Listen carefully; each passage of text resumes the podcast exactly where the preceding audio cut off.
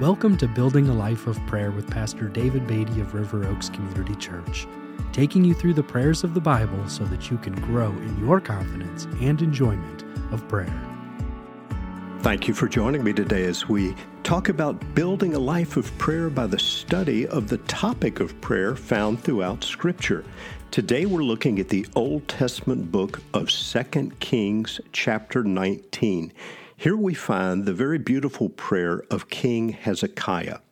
Hezekiah was a good king in Judah who did what was right in the eyes of the Lord. But during his reign, Sennacherib, the king of Assyria, attacked Judah. Hezekiah heard of the threats that were coming from the Assyrians, and he sent word to the prophet Isaiah for prayer and guidance.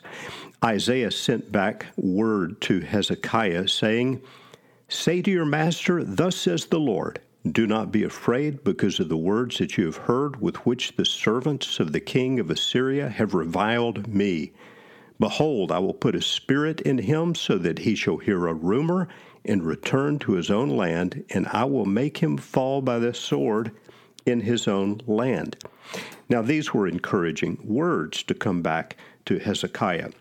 But still, the threats that came from the Assyrians continued via messengers sent to Hezekiah. So Hezekiah went to prayer.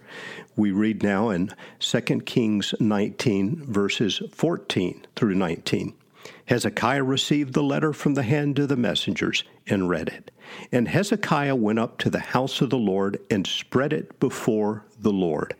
And Hezekiah prayed before the Lord and said, O Lord, the God of Israel, enthroned above the cherubim. You are the God, you alone, of all the kingdoms of the earth. You have made heaven and earth. Incline your ear, O Lord, and hear. Open your eyes, O Lord, and see, and hear the words of Sennacherib, which he has sent to mock the living God. Truly, O Lord, the kings of Assyria have laid waste the nations and their lands, and have cast their gods into the fire, for they were not gods, but the work of men's hands, wood and stone. Therefore they were destroyed. So now, O Lord our God, save us, please, from his hand, that all the kingdoms of the earth may know that you, O Lord our God, alone. Beautiful prayer by Hezekiah. What can we learn from his prayer? First, he focuses on the greatness of God.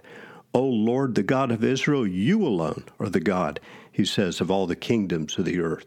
He then presents the threat that the Assyrians have sent. He presents this threat to the Lord, and he specifically asks for God's salvation.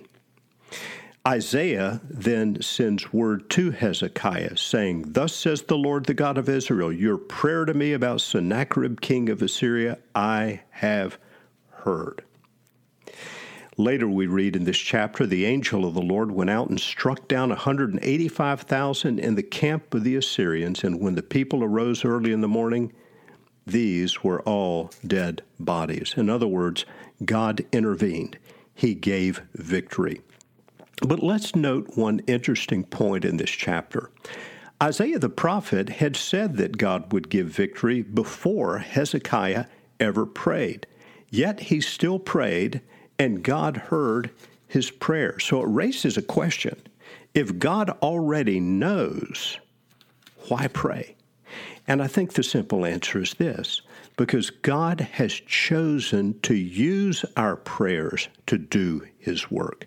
Even when God's will is known, we should pray for His will to be known because God uses our prayers to bring about His purposes. This is why Jesus said to pray, Your kingdom come, your will be done on earth as it is in heaven.